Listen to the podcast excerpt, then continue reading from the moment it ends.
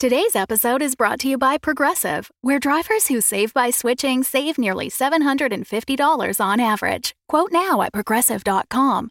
Progressive Casualty Insurance Company and Affiliates. National average 12 month savings of $744 by new customers surveyed who saved with Progressive between June 2022 and May 2023. Potential savings will vary.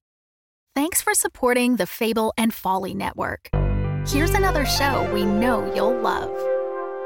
In a world of covert culinary criminal coalitions, Jean-Carlo, Oui, chef. reformed criminal and celebrity chef Butch Orson prepare the brigade. Oui, chef. is dragged back into the dark realm of criminal kitchens. Behind. When old rivals threaten his life's work, Corner! Butch is brought back Hot. No, no, no, no. for one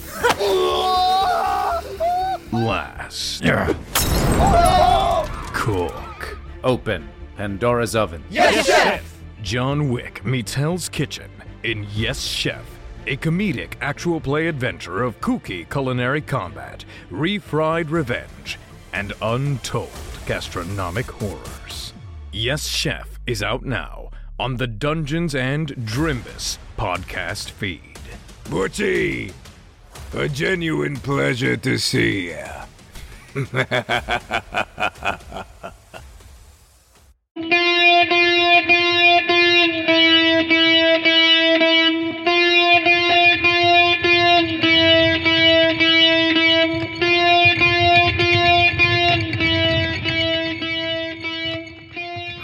I'm Tonia Thompson, horror writer and creator of Nightlight, the Black Horror Podcast.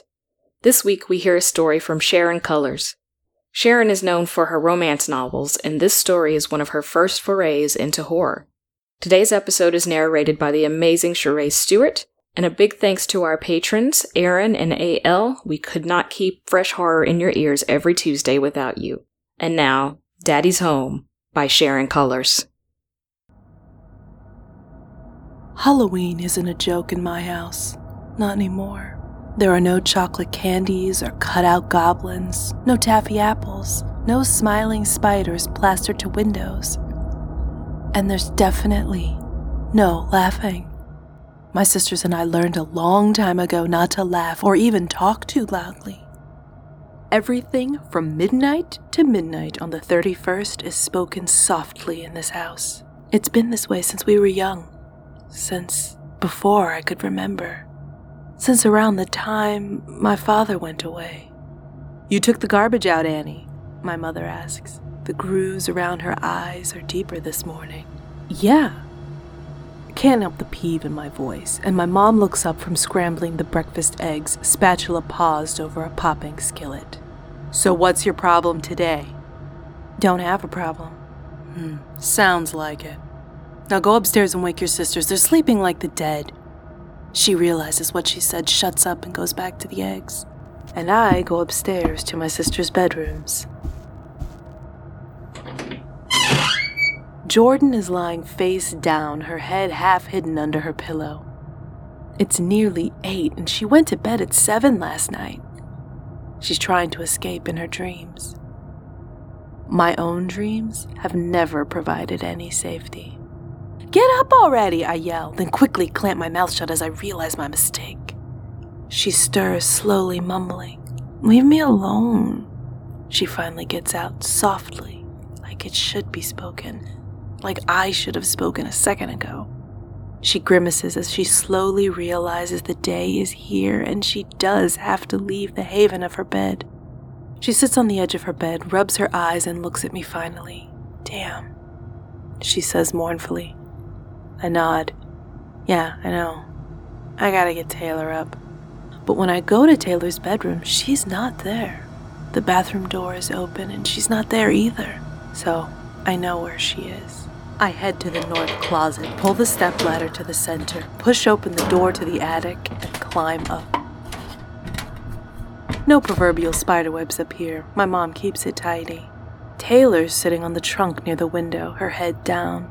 She looks up at me and I can see tears in her eyes. Taylor's 13 but looks 10. Small chested and baby faced, she gets teased about it enough. Girls can be bitches. Today, she looks much older. You didn't sleep? My sister shakes her head. Couldn't. Did you? A little. Not much. She's silent as she twiddles a finger. Why is it like this? She asks. Why are we so different? Mom says we're special. At least, Daddy is. Taylor looks out the spotless window. Not even a fly speck. You ever think about running away? I shake my head and think about Angela. Not anymore. Maybe if we all left. We tried that, remember? Taylor shakes her head. Oh, I guess you don't. You were only three then.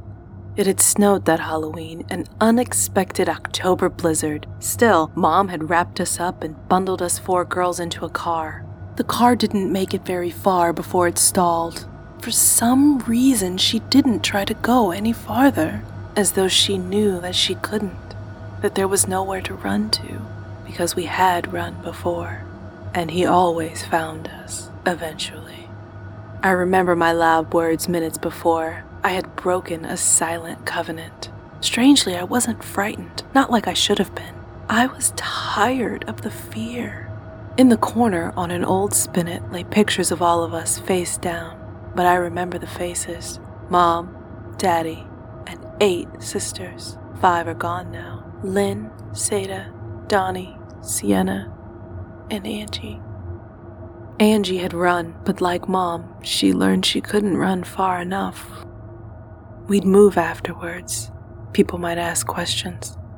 I wish things were different. M- maybe this time he'll, I don't know, maybe he's not as mad as before?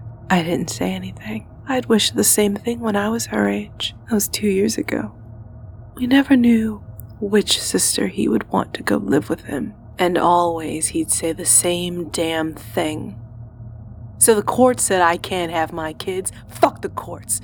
I'm gonna have all my kids. All of them. One time, I'd asked Mom about his words, and she told me that he yelled them that first time on the courthouse steps. We were staying at my Aunt Sylvia's at that time. Taylor was a baby. I was almost three. I don't remember Aunt Sylvia. Daddy killed her when I was four. The police chased him down and he got killed. We thought we were safe. But that first Halloween after Aunt Sylvia's murder, he came to the apartment door, smiling, all of his teeth and a good part of his lower skull exposed. His eye was shot out and the dirt spilled from his burial clothes. Only we heard my mother scream as he said, I'm back.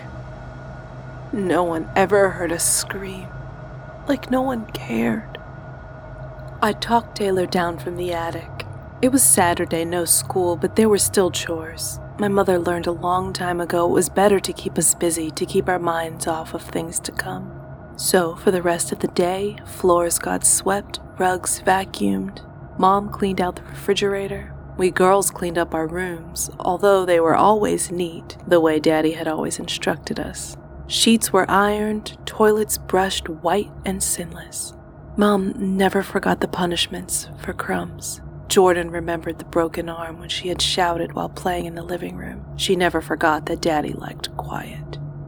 So, on Halloween, we keep silent. And we do what females are supposed to do shut up and do what we're told.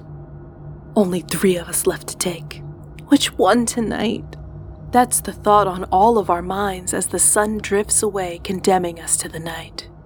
We turn on all the lights, turn on the television, turn the volume down. I want to run to the Stanleys across the way, but over the years, another lesson learned. You pull other folk in, they get hurt, killed even, at least those who would give you any help. We also learn the truth about All Hallows Eve. The dead do walk, seeking vengeance for wrongs done to them. See, I found out some time ago that it wasn't the police who killed Daddy. After he slit on Sylvia's throat for hiding us away from him, and after the police got after him, Mom found out he hadn't run far. One night, as she walked to her car in a dark parking lot, he just appeared. He didn't know she kept a gun since the murder, probably didn't have time to realize when the bullet ripped the top of his face apart. The police said self defense, and so did the courts. Everything should have been all right after that, but it wasn't. Sometimes he simply broke open a door. Other times he managed to slip through locked windows. One year we boarded up the windows. It didn't work. A couple of years it seemed he forgot us, but then he came for Sienna. We called her Cinny. She was always getting into stuff, always laughing. And then Angie, last year. You're older than both of us, Taylor says to Jordan as Jordan sits staring in front of the television. Survivor is on. Taylor's thrown up about three times and has just come down from cleaning the bathroom. Does that make you feel any better, you little turd? She's angry, but not at her sister. That's how it is when you're maybe about to die or something much worse. Don't call your sister that, Joe. My mother is sitting in the armchair, her face drawn, watching her. I hate her for not protecting us. I hate her for being stupid enough to marry someone like him. Someone like her own father. Between those two, she simply doesn't have enough fight left. My hate ebbs. A little.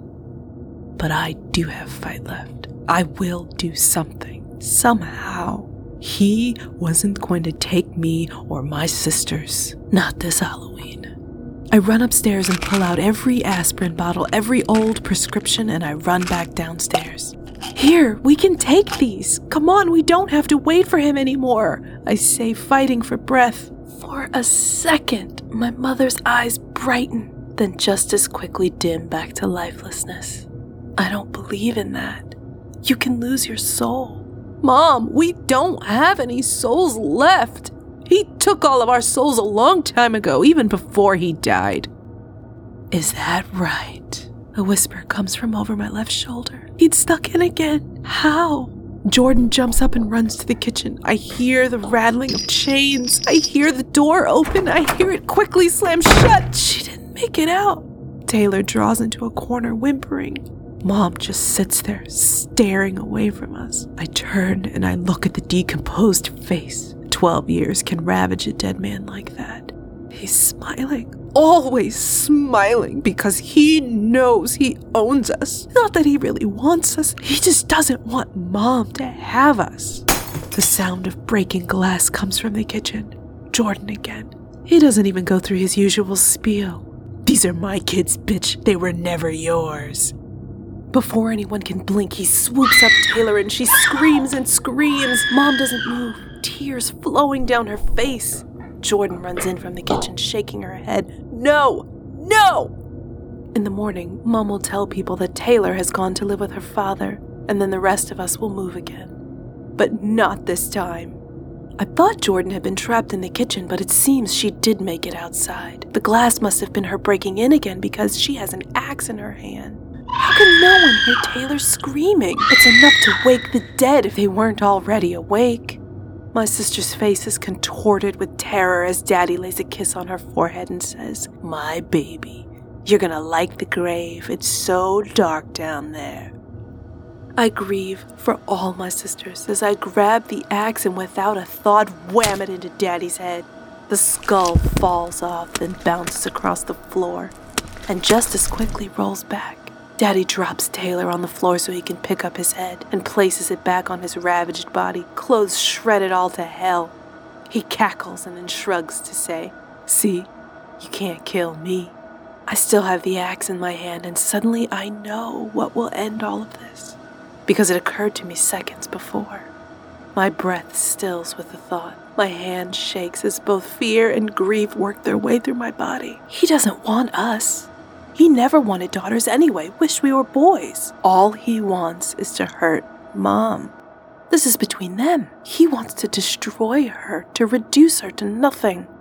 I look at her, just a second. The message passes silently between us. She nods.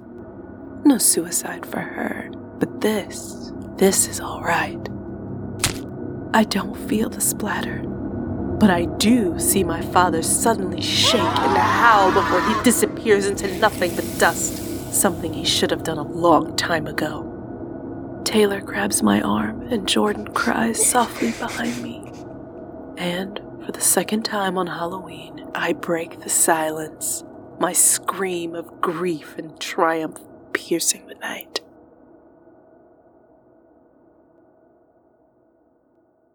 Our interview with Sharon is available on the episode webpage. Just go to nightlightpod.com, click on episodes, and scroll to the July 31st post.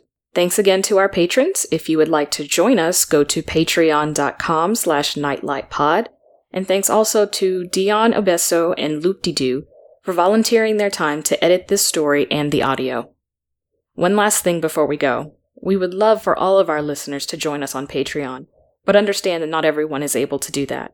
If that's you, don't worry. You can still support us by leaving a review on your favorite podcasting platform and by sharing the podcast with your friends and family on social media. We'll be back next week with another story.